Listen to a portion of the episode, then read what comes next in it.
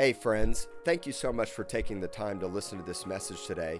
Everything that the Lord shows me is designed to impact people's lives and advance the kingdom in a mighty way. My prayer is that you would be so blessed and so rooted and so established in the more that the Lord has in store for your life. And remember, stay fired up.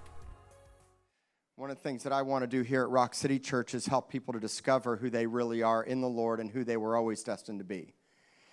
As a pastor, I hear all kinds of dysfunction in people's lives. I've heard tons of stories about the craziest, most jacked up stuff you could ever imagine.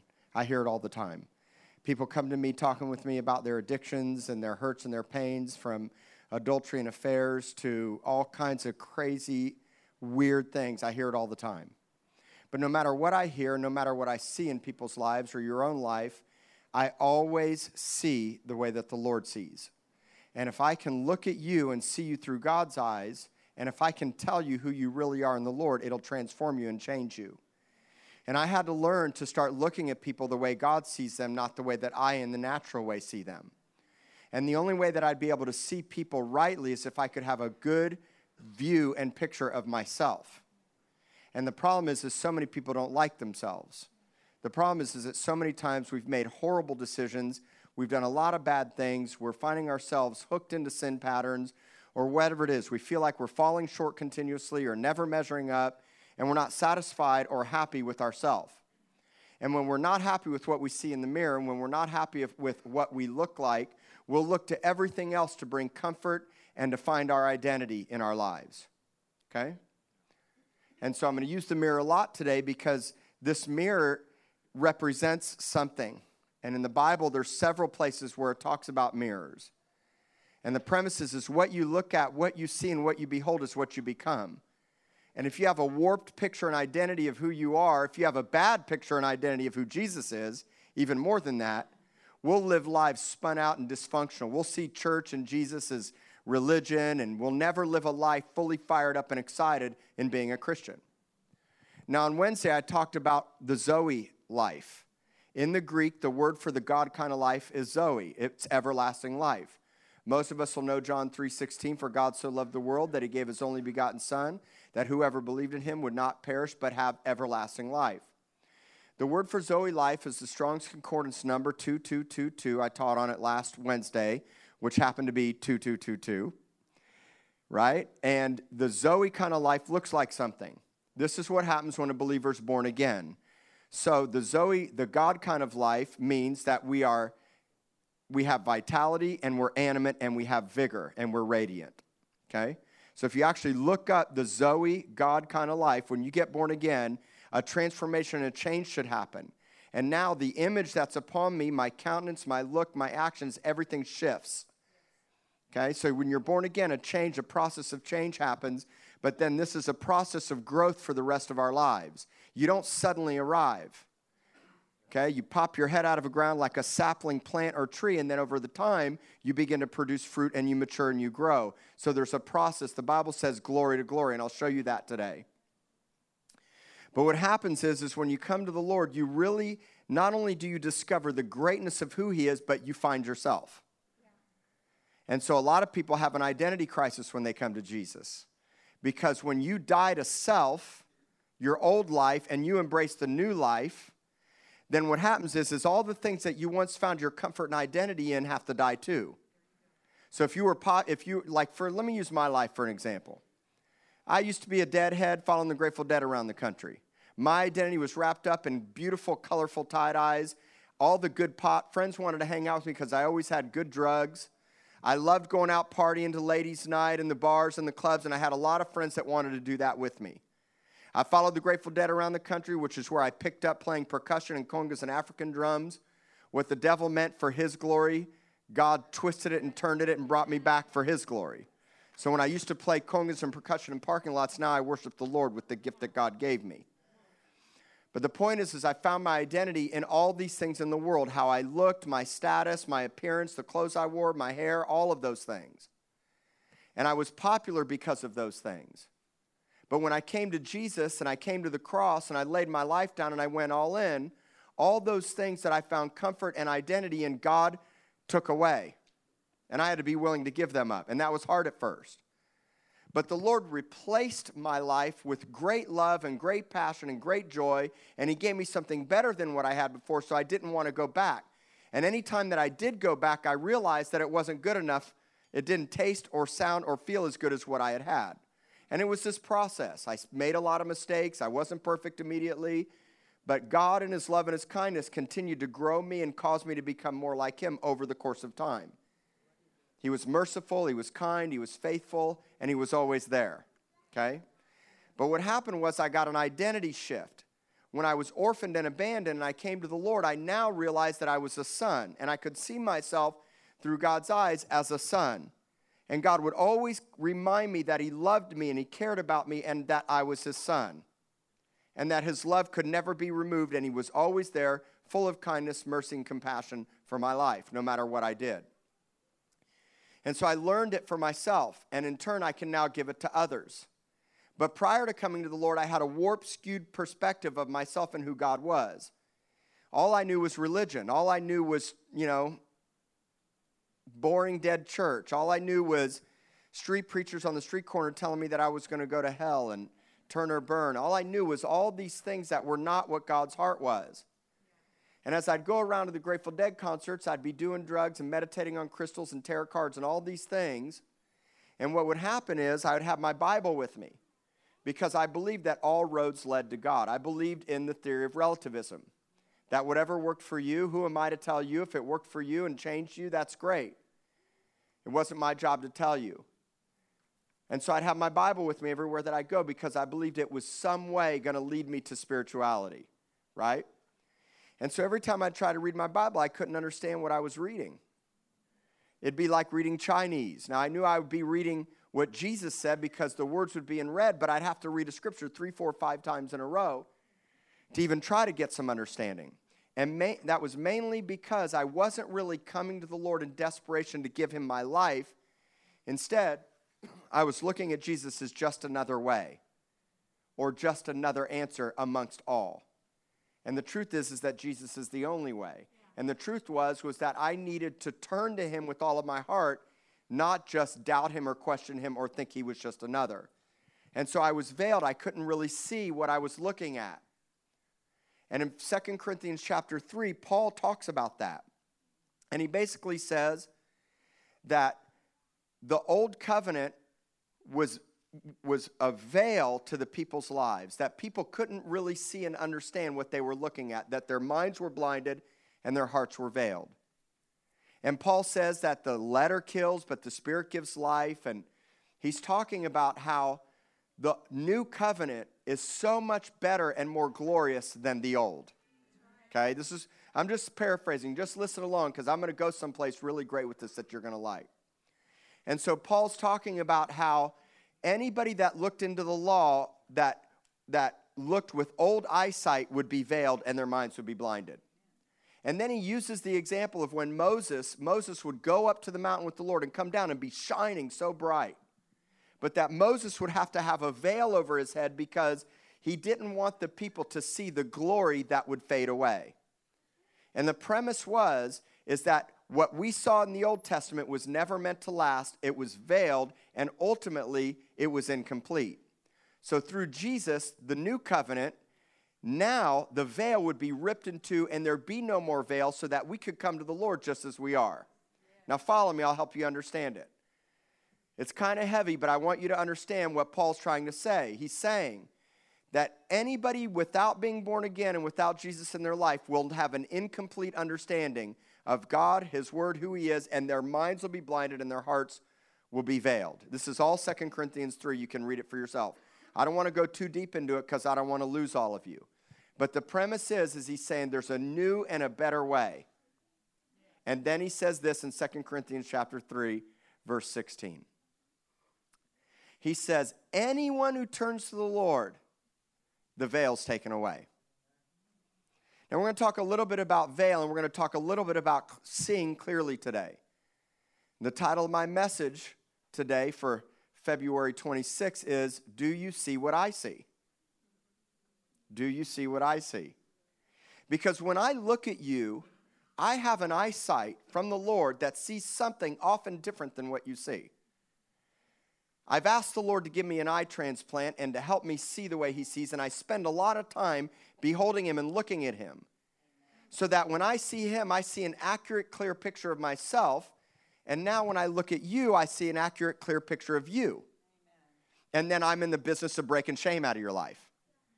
Because the fear is that the pastor comes along, this happens all the time. People find out a pastor, they were cussing like a sailor until they found that out.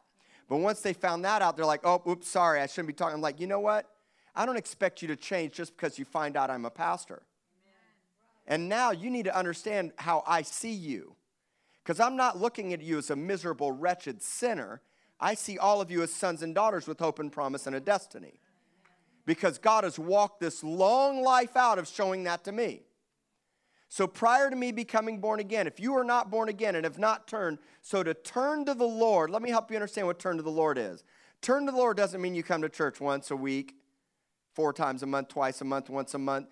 Turning to the Lord doesn't mean you've got the label of a Christian. Turning to the Lord doesn't mean that you go through your religious duty. To turn is the understanding of changing the way you think, repenting, turning the other direction, and saying, God, I'm all in. And what I've got here is a lot of people that aren't really all in. You're attracted to God, but you don't know his ways. And so today I want to show you some of his ways, and I want to show you a proper reflection and image of yourself. Because some of you have a skewed picture of yourself right now. Some of you, what you really see, and I'm not talking about just this reflection, I'm talking about your image, your face, your countenance, your identity, and who you are. And there's a lot of people that don't really know who they are. And so I say, Your sons and daughters. Like, what does that even mean? And today I'm going to help you understand what that really means. And I'm going to help you get a real picture of who you really are so you can get a real good picture of your identity in the way God sees you. Because if you can see the way He sees, if you can see the way I see, and if you can start to see through God's eyes the way you live, the way you act, what you believe, everything will shift and change. Everything. So Paul says, Look, Anybody that turns to Christ, the veil's taken away. We're going to talk a little bit about veils today. When Jesus was crucified in Matthew chapter 27, as soon as he gave up his spirit and breathed his last breath, let me tell you what happened. There was a veil in the temple that was four inches thick, woven of nice, fine linen, purple linen. And on that veil was an image of a cherubim. Now, a cherubim will rock your intellect because you can't intellectually understand a cherubim. Eyes, wings, flying around the throne, it's very supernatural. Okay? But on that veil was a cherubim. And when Jesus gave up his last breath, it says, the veil was ripped from the top to the bottom, and there was an earthquake, and the rocks split. It's all a picture of God breaking hard hearts and tearing down division so that everybody could have access. What I want all of you to know is all of you can have access today. And you say, access to what? Access to experience and behold the greatness and the beauty of the Lord. Now, for some of you, that's going to sound like a foreign language. Because if you've never tasted what I've tasted, you're not going to see what I see. Again, I'll liken it unto eating the freshest lobster right out of the ocean at a cool sunset with hot boiling water. You dip the lobster in water, boil it, and then eat with melted butter right there on the boat. We used to shoot grouper and snapper spearfishing in the Bahamas. We would fillet it right when we took it out and put it right on the grill, and the nerves would be so fresh the fish would vibrate on the grill. And when you'd eat it, it'd melt in your mouth. Now, if you've never experienced that, you don't know what I'm talking about. So if I tell you, you just need to go spend time with the Lord, you think religious talk. You spend time reading your Bible. You think religious talk. You don't make the connections. And I want to help you make the connections. I want to get you out of religious dysfunction and get you to have a good, proper view of yourself. There's a reason why I'm so lit up and fired up because I'm constantly reminded that I'm a son. And when I look at myself in the mirror, the image that I'm seeing is His image in me. I believe in myself for tomorrow and the next day, not self righteous, but in a way that says, I have hope and a future, and so do you. Because too many of you don't, you think God doesn't love his people so much that he came and made it about them in the context of, I love you, I'm laying my life down for you. He cares so much about you. so much about you. And so he says, anybody that turns to the Lord, the veil's taken away. Verse 17. Now the Lord is spirit, and where the spirit of the Lord is, there is liberty. There's big misconception about this, this scripture, by the way. Let me tell you what this scripture is not referring to. This doesn't mean that when the presence of God comes, you've got more freedom to dance. This doesn't mean when the Spirit of the Lord comes that you have more freedom to shout. Because some of you might never dance or shout. You're a little more introverted. You're just going to be like, yeah, you sway a little bit, move back and forth. I get it. Now, I want you to dance and shout, but it has nothing to do with external activity. The scripture, the, the context of the scripture is all about the fact that those in the Old Testament were blinded and veiled. Notice the scripture before anybody that turns to the Lord, the veil's taken away, which means when you turn to the Lord, the Holy Spirit comes into your life. And now, because the Holy Spirit's in your life, you have liberty. The word liberty means freedom or license. And this particular context means license to see. Everybody say license to see. Well, license to see what? We're going to come back to a mirror here. License to see without shame, without condemnation, license to see yourself for who you really are, and license to become something that God always intended you to, intended you to become. Let's look at the next scripture verse 18. Everybody say, but we all. So you got to turn to the Lord first. You got to be born again. You got to come to the cross and you got to lay your life down. When you come to the cross and you lay your life down, what happens is when you turn to the Lord, the veil's taken off. And so now, with an unveiled face, meaning that the lid is lifted, anything, any shame, any false coverings, anything on my life is removed out of my life beholding as in a mirror. So Paul is going to use the example of looking to Jesus as looking into a mirror. This is the con- this is the comparison. He's going to use the example of looking at God, beholding him with an unveiled face as looking into a mirror. And he says this. Keep the scripture up. All of us with an unveiled face beholding like as looking into a mirror the glory of the Lord, are being transformed into the same image from glory to glory, just as by the same Spirit of the Lord. Now, let me help you understand this, okay? The word transformed is the word metamorphosis. It's the understanding of a caterpillar that goes into a cocoon and then becomes a butterfly. Tra- completely being changed from one image to another. It also means to be transfigured. Transfigured is a little different than transformation. Transfigured means you don't look the same. You don't look the same to me. I say that to people all the time. I see people come in here downcast, ho hum, gloom. Their sad faces beat up. Sin has beat them down. The devil's beat them down. And they're here for a period of time. And they soak in the truth and they start to believe it and they start to do it. They start to spend time with Jesus. And then suddenly, they're learning to abide and get in the secret place. They never really had fascinated times with the Lord, they just had religious duty with God. And now you discover Him and you got awakened and you start to behold Him. And what happens is, as you're looking at Him like looking into a mirror, suddenly you start to become what He sees in you. What you're looking at is now what you start becoming. That's why there's this example of a mirror. If you see yourself as fat, skinny, bad clothes, bad hair day, ugly, and all the lies of the enemy of what he, your past, a drug addict, a, a, you fill in the blank of all the things that the enemy tries to tell you about yourself. That's why I'm out to undo all the lies of the devil by telling you, you don't know what I see. You don't see what I see. Now, I see only what he sees because I asked him to give me his eyes. But he's saying, look, if you'll behold the Lord, if you'll turn to him, He'll take the veil away, and now he'll fix your skewed picture and skewed image of yourself.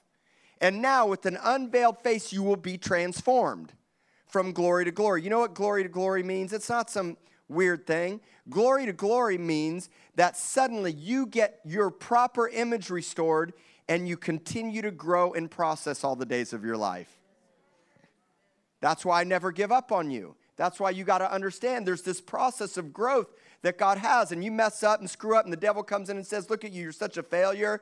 And he starts telling you things that you see about yourself that are lies. And suddenly you start thinking and believing things that aren't true because you forgot what God said. And what I'm telling you is when you look to Jesus, you'll find yourself of who you really are. Let me tell you, I'm way better than that pot smoking, Grateful Dead watching, alcoholic drinking, partying. I'm so much better than that now. Thank God. And I'm not some weird religious goofball. I love Jesus, man. I love Jesus. Jesus is real. Listen, Jesus really is real. You're going to have to get past the place of just coming to church and hoping and doing the right thing anymore. There's a reason why I hit so hard about abiding in the secret place and spending time. Because if I can get you to look at Him, what happens? Look at the scripture. When you start looking into the Lord, it's like looking into a mirror. And now here's what happens. What I used to see about myself and about everybody else was ugly and negative and never measuring up and all the lies. Now, what I see is promises from God with a hope and a future. I see sons and daughters. I see that, you know what? I'm God's son, and I see all his children. When I look at him, I see nothing but promise and hope. That's why every time I come here, I'm like so fired up. I only take a few Sundays off a year, and I hate, even hate to do that because I love what I do. This isn't work to me. This is awesome. And the sole purpose is to get you beholding the Lord so that you can start getting a proper image of yourself and see yourself as a son and daughter. Just hang around me for five minutes. Just talk to me on the phone for 10. I'm not kidding. If I can't breathe some fire right into you, come to me in your worst day. I love what Ryan Jones said you're not who you are on your worst day. So, Paul would use this example of a mirror and he would say, You're going to become transformed. Everybody say, same image. Same image. Say it again. Here's what happens God wants to restore the lost image from the garden. The devil lied, stole the image. Now, how do you get the image back? You turn to the Lord, you get born again, and then suddenly you start beholding him. Not religious duty. Go and spend time with Jesus and break the cycle of an appointment. You don't have appointments with God.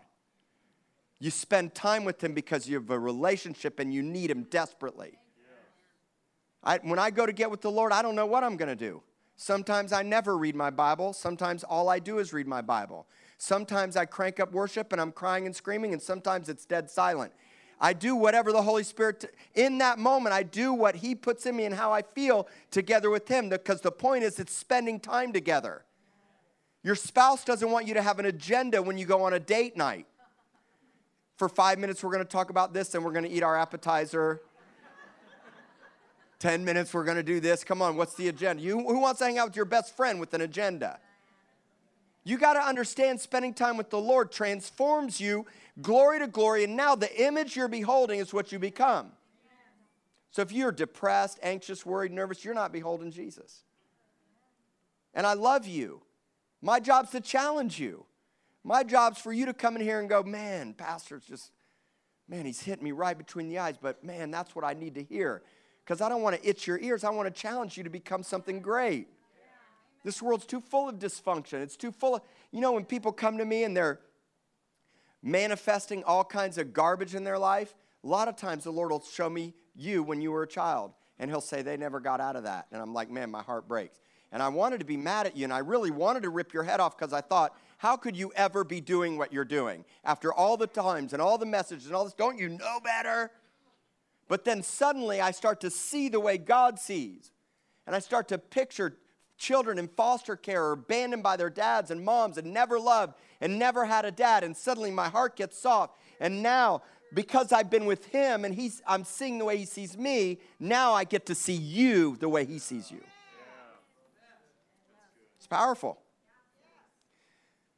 Now, this is the good news.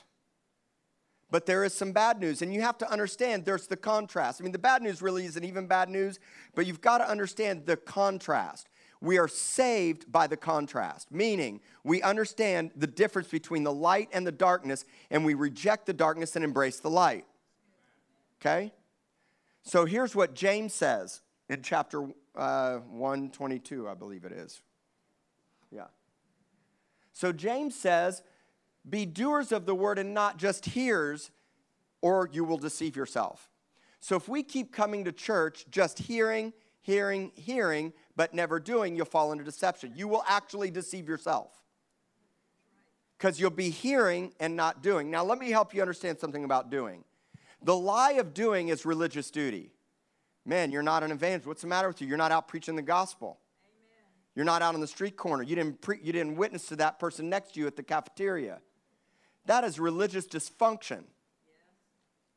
I do what I do because I'm so in love, I can't not. And when I look at somebody, my wife said to me, I don't know, how do you always just so instantly have a word for the waitress and the waiter? Everywhere I go, it's like I don't even have to think about it, nor am I even trying to evangelize. Because I'm so fascinated with the Lord and understand this is long process, this is time, this is patience, this is this is learning and growing. I'm not telling you to arrive, nor am I trying to put a self righteous thing on you but I'm setting the bar for you guys to come up higher. And so what happens is, is everybody I see, I'm telling you, everybody I see, I'm now seeing through his eyes. And I look at the boat captain and I see a picture of him crying out for his children, hurting and broken and misunderstood. And I tell it to him and he freaks out and says, How did you know that? And a day before, his children were restored to his life. Or I go to the restaurant and it doesn't matter who it is, it doesn't matter what they believe, I'm not trying to convert them. I'm not asking them if they're a Christian. I'm not even asking for their opinion. Because the, the Word of God and prophecy with love behind it will ramrod any wall in anybody's life, even the atheist or the Satanist. Because there's eyes of love, and I'm coming from a place of confidence, which only comes from beholding Him. And so, doing what Jesus told us to do, if you actually learn for yourself, not what the preacher said, not what you heard on TV, not the Sunday morning guy. If you'll learn what Jesus told you to do and what his commandments are, and you'll start doing what Jesus told you and tells you, both in his word and by the Holy Spirit at all times. So when I go out to eat, if God says you leave them a $50 tip and you just give them, tell them how much I love them, and don't even try to convert them, I say, Yes, sir. And wherever I go, when God says, Deny yourself, lay down the, the, the lust of the flesh and sow to the spirit. And I say, okay, Lord, it's hard. I, my flesh is crying out, and all these things may want to go do other things, but instead of sowing to that, God, I'm going to come to you and I'm going to look to you because I know you can transform me. And I make the decision to say, I don't want to live that way anymore because I didn't come to Jesus for the fun of it. I came to Jesus because I hated my old life. That old life brought dysfunction and disease and, and addictions and using and abusing everybody else and a false identity of who I was. It did that to so many of you. So Jesus, so James says, be doers, not just hearers. If you keep, and I'm, I love you, hear me. Please hear me. If we keep just hearing the word and you just keep being a Christian and not doing what Jesus tells you to do, and you're only going to learn that with Him. I'm not even going to box you in. Discover the greatness of who Jesus is. Learn, I'm telling you, and I'll give you a lot of great ideas, and I'll empower you in a lot of ways.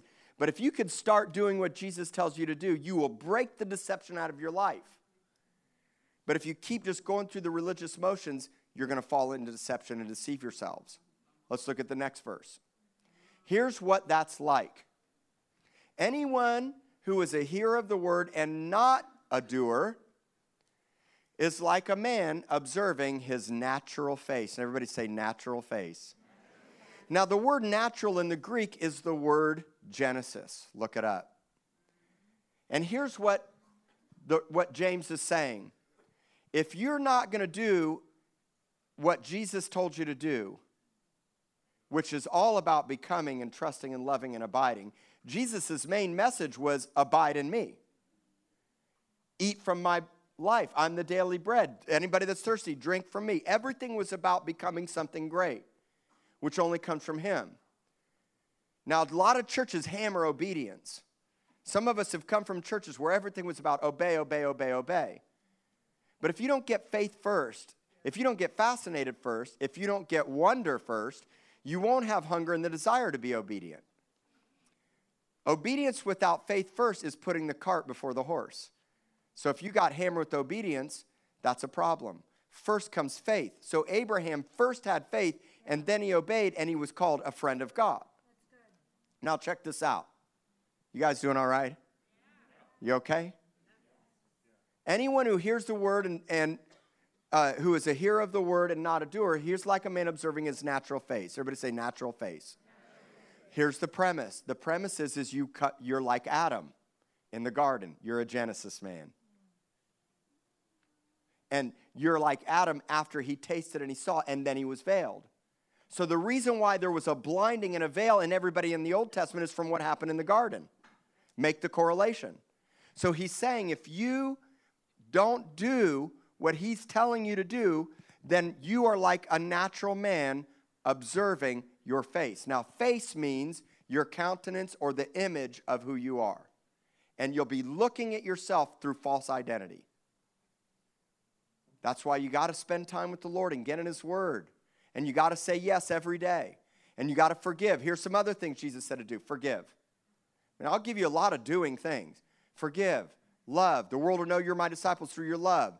Treat other people with kindness and the fruit of the Spirit and the golden rule and sow and invest and build and grow and all these things that the Lord told you to do. He's told all of us to do it.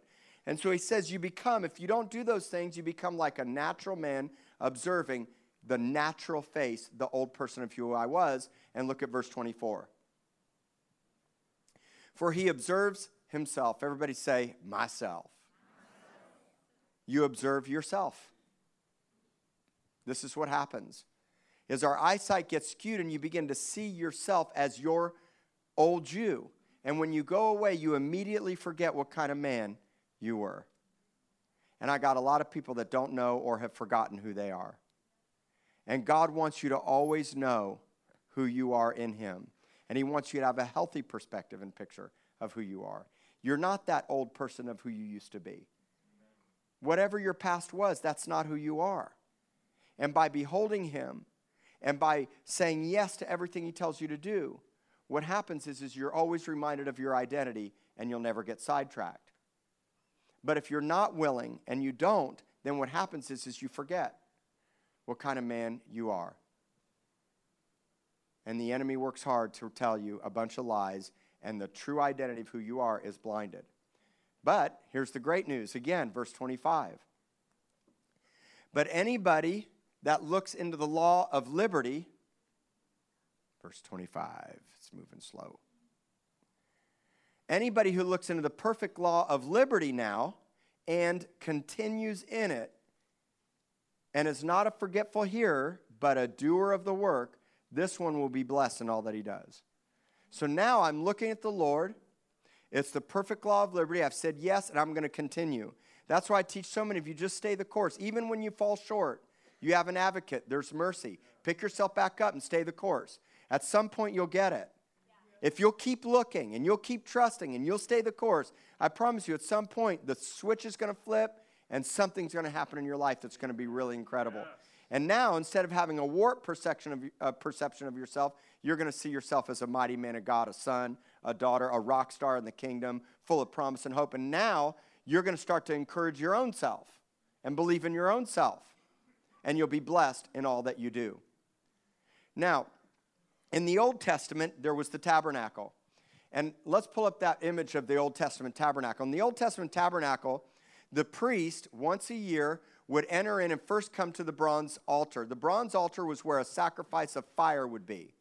And that means that's a prophetic picture, an Old Testament type and shadow of coming to the cross and getting born again. So nothing can happen until you go all in, slide all your chips in, no more reserving and saying, Jesus, I want you, I need you, I'm desperate, I don't want to live the way that I used to live anymore. And the first thing that happens is he crucifies your flesh and you come to the cross. The cross is the death to self. And so the priest would first go to the, to the bronze altar and offer the sacrifice, and then he would go to the bronze lever. These are the only two bronze things outside of the holy place and the, and the, the inner court. Everything else was made of gold. And so the bronze lever is very interesting because the bronze lever was a mirrored reflection and it was, it was a, somewhat of a skewed reflection because it was made out of bronze mirrors. But the premise is, is after you give your life to Jesus, you would need to, this represents several things. One, being baptized in water. So if you've not been baptized in water, you need to be. If you were sprinkled as a child and your parents made you do it, it's time for you to do it for yourself and go down the old and come out the new. The bronze lever is a picture of the new life in Christ and being washed by the water of the word. Jesus said, Anybody that's thirsty, come to me. I'm the living water. He said, Anybody that comes to me out of their belly will flow rivers of living water. And he made this powerful statement in Ezekiel. Let's pull up the scripture in Ezekiel. He said, He made a promise in the Old Testament. He said that He would sprinkle clean water on you and you'll be clean. He'll cleanse you from all your faith filthiness and from all your idols. Every bad thing you've done, the Lord comes and washes you clean. And that's the premise. You lay your life down, you come to the bronze lever, and the Lord washes you clean. He'll give you a new heart and put a new spirit within you, and He'll take out the heart of stone. Any bitterness, any anger, any unforgiveness, being angry, being apathetic. If you're living a life where you're angry at the world, angry at politics, angry at people, negative all the time, God wants to take that hard heart out of you and put a soft heart inside of you. And He says, I'll take out that heart of stone. Maybe you were hurt. Maybe you were cheated on. Maybe you went through a divorce. Maybe a pastor did you wrong. You can't afford to have any hard heartedness inside of you. So the Lord washes you, He cleanses you, He takes out that old stinky thing, and He puts in a new, beautiful heart inside of you. And He gives you a new heart, a soft heart. And He puts His Spirit within you, and He causes you. Everybody say, He causes me. He causes you to walk in His statutes, and, he, and you will keep my judgments and do them. So you can't do what Jesus told you to do if you don't have the Holy Spirit helping you. We can never do it in, out of religious duty. I got to have the Holy Spirit empowering me, coming alongside of me, comforting me, and equipping me every day. Now let's go back to the picture of the tabernacle. And so this is an incredible understanding right here because this is the pattern of the life that God wants us to live is we lay our lives down continuously at the cross. I'm continuously washed by the water of God's word, John 15. I'm continuously cleansed by the water of God's word. I'm washed, I've been baptized. The, the old is continuously washed away so that I can walk in. Forgiveness is at the lever, and then I can walk in and I can experience the lampstand of the Lord, which is where He walks in the mist. In Revelations, it says that Jesus is in the midst of the seven lampstands of fire.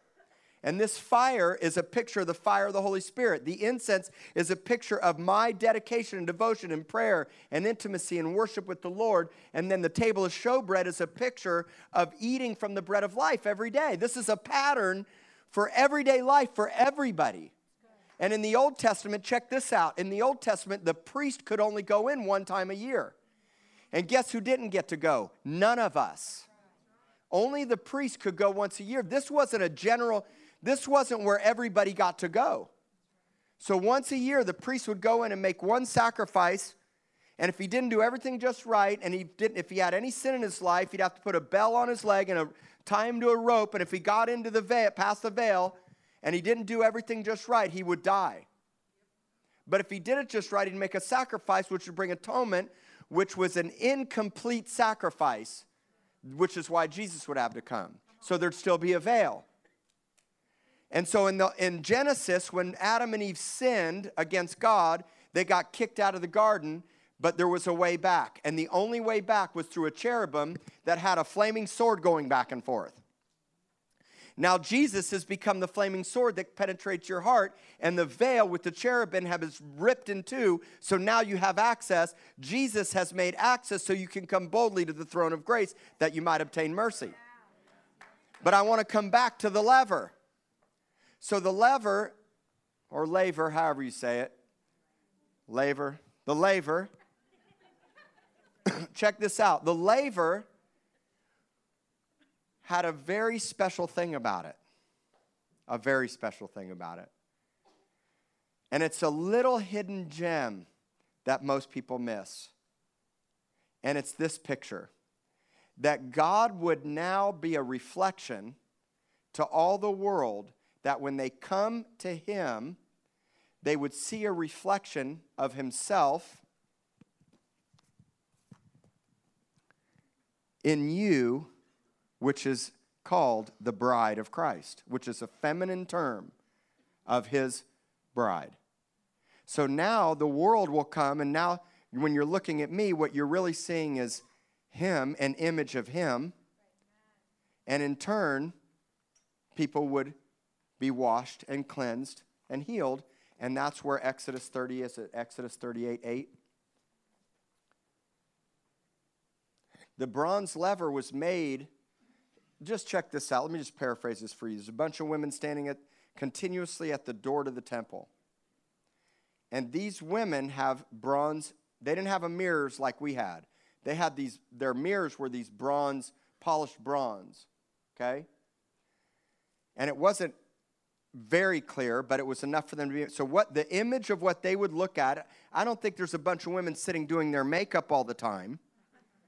The, the prophetic picture here is that the women who gathered at the assembly of the door to the temp, to the tabernacle, their mirrors, what they were seeing in the reflection, would now be used as the bronze lever. So anybody that would come to be washed and cleansed would see the reflection, the image of Christ through what they were looking at. It's a powerful understanding that God is raising up the bride of Christ, and men have issues with this. I had a pastor not long ago tell me that women cannot be pastors. They can preach but not be pastors. I totally disagree. The bride of Christ is the one that we're the bride. We're the ones carrying the message to the world. So now when you look at me, you should see a reflection of him and say, Man, I want what he has. We should all be reflections of him. But notice the women, what they were looking at and using to behold themselves at at the temp. So anybody that would go into the tabernacle, it'd be like Mama Colleen. Every day standing at the front door, welcoming you. And eh, what she sees in herself, she's portraying to everybody that comes into the door. And then I say, Mama Colleen, I'm going to take the foundation of what she sees and I'm going to make a bronze lever out of it. And now anybody that comes to get washed will have an accurate per, per, uh, picture of who you are. This is a powerful prophetic understanding. It's a powerful understanding. And so, what the Lord is trying to show you is that what you look at is what you become. And God wants to give you an accurate picture of who you really are. In Exodus 5:25 it says, "Husbands love your wives as Christ loved the church and gave himself for her, that he might sanctify and cleanse her with the washing of the water of the word. So notice he's talking about the bride, and he's talking about how God gave his life to wash the bride, and it was from the women that we had this reflection and picture. And there's more prophetic understanding that you guys can develop on your own, but I want to leave you with this scripture. 1 Corinthians chapter 13, verse 12 says, Now we see in a mirror dimly, but then. Everybody say, but then. Then. Say it again. When is but then? Well, my study notes tell me that but then's when Jesus comes back. I don't think so. I think that but then is the process of now. And I think that there's this understanding because they didn't have mirrors like we have. They had this polished bronze that was only a ref, was only like a dim reflection. He says, "Now I know in part, but then I shall know just uh, just as I also am known." And the understanding of the scripture is is that when you can see the Lord clearly, you will know just as you also are known, yeah. which means you'll discover who you really are and you'll begin to see yourself for who you really are.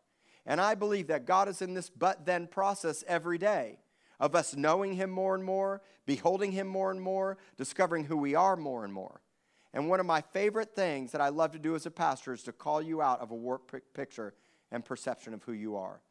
And when I prophesy and I speak life into somebody, it's always coming from this place of seeing myself how God sees me and seeing you how God sees you. But it only comes when we take a look at Him and see Him face to face. You will know who He is, and you will discover and know who you are. And this morning, what I want to do is I want to break out the lies and the false perceptions of how you see God and how you see yourself. It's hard to do that in 35 minutes on a Sunday morning. But what I can do is I can hopefully bring you to a place where you realize what I've been looking at and what I've been believing and what I've been beholding has been a lie. It's not a religious thing. It's looking at Jesus and saying, Jesus, I'm turning to you. And I'm going to get born again. I'm going to, I'm going to come to the cross at the bronze altar. And I'm going to lay my life down as a sacrifice. And then I'm going to come, I'm going to get baptized, and I'm going to come to the water of your word. I'm going to come to Jesus, the living water, and I'm going to get an accurate reflection now of who I really am. It's like looking into a mirror, and instead of believing lies of all the things that the enemy says about you, you're a failure, you're never going to get it, or your image and your identity is in what you look like or what you have. It's Jesus breaking all those things. Yeah. It's us saying yes to do what he tells us to do so that we never forget. Let me just be honest with you. If I stop today getting reading the Bible, if I stop today spending time with Jesus, it's just a matter of time before I'm struggling to remember who I really am. And it doesn't mean that I'm not saved or I'm not born again. And it doesn't mean that I that in a sense I fell away from God. But what happens is, is I start to believe misconceptions and lies about myself. And I start to be a man pleaser and try to please people and measure up, and I get a warped picture of who God is. And that's why every day I want to encourage you to spend time with the Lord. Every day, make the sacrifice. We spend way too much money for a TV we don't watch. We spend way too much time on Facebook with nothing that satisfies to find out what everybody else is doing. We spend way too much time chasing after the comforts and the pleasures of this world. And what happens is, is we fall into false narratives. And some of you have a false narrative today. If I just get close to some of you, when people meet me in public and realize I'm a pastor, there's this little thing of shame or condemnation that tries to come on so many people. And I want to break that off of you. I don't see any of that. I know that there's hurts and pains. I know many of you have made a lot of poor decisions, and I know a lot of you have deceived yourselves. Some of you have been coming to church every week and you're still sleeping around. Some of you have been coming to church every week and still hooked on and addicted. But you know what? God, in His kindness and His mercy, you're here, and you're here because you want something more, and I believe in you, and I'm not giving up on you because Jesus didn't give up on me. I'll call it for what it is, but not to put shame and condemnation on you.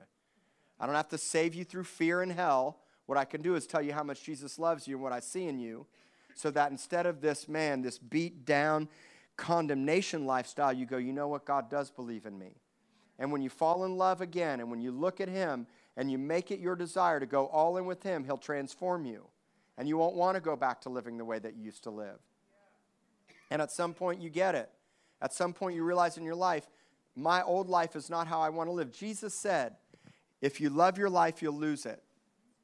And that word for life is the word psyche. It means the seat of your emotions, your soul realm. It means all your natural desires. And if you're living like an animal, sleeping around, cheating, lying, stealing, addicted, angry, that's all animal nature stuff.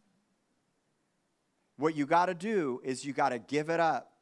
And you got to say, God, I want the Zoe kind of life. Because the Zoe kind of life is the God kind of life. It's everlasting life right now. And it means you are now stepping into the identity of who you were created to be. Don't you want that? Don't you want that? And so today, if you have been believing a lie about yourself, if you don't know who you really are, if you're in an identity crisis, I want to pray for you. Where the Spirit of the Lord is, there's liberty, and here's what happens when you turn to the Lord, that veil's coming off. You're going to see yourself for who you really are. And you say, Man, I believed lies for so long. I was trying to measure up for that pastor, that church, my family. I was trying to, to be something that I never was created to be. And now you become something great. That's what I want for you. It first comes from being born again and saying, I'm all in. And if you did that once and you, you are backslidden, if you keep falling back, I'm telling you, the answer is going to be spending time and enjoying Jesus and saying yes in your heart and doing whatever it takes to get with Him. Because the more you behold Him, the more you look to the light, the more the light becomes a part of me, and I'm no longer the same.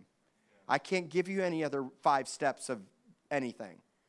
It's one step surrender, die, get with Jesus, and get washed clean, and start looking at the Lord and seeing a proper image out of the mirror of who you really are. That's why when I look at myself in my mirror, I'm not defined by whether I had long, cool long hair or not or my clothes.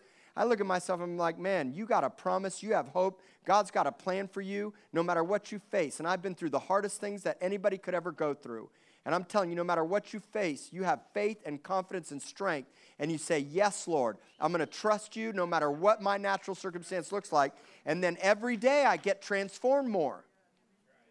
I've seen some of you come here and you get transformed for a moment, and then I don't see you for two weeks, three weeks, a month, three months, and you come back. The devil's kicked your butt. You forgot who you were. This is the pattern. And you, what do I do? Kick you while you're down? No, I say, now come on, get yourself back up. You're not who that. You're not who you just were for those last three months. But at some point, you got to stop going back. At some point, you got to say, I'm not going to live that way anymore.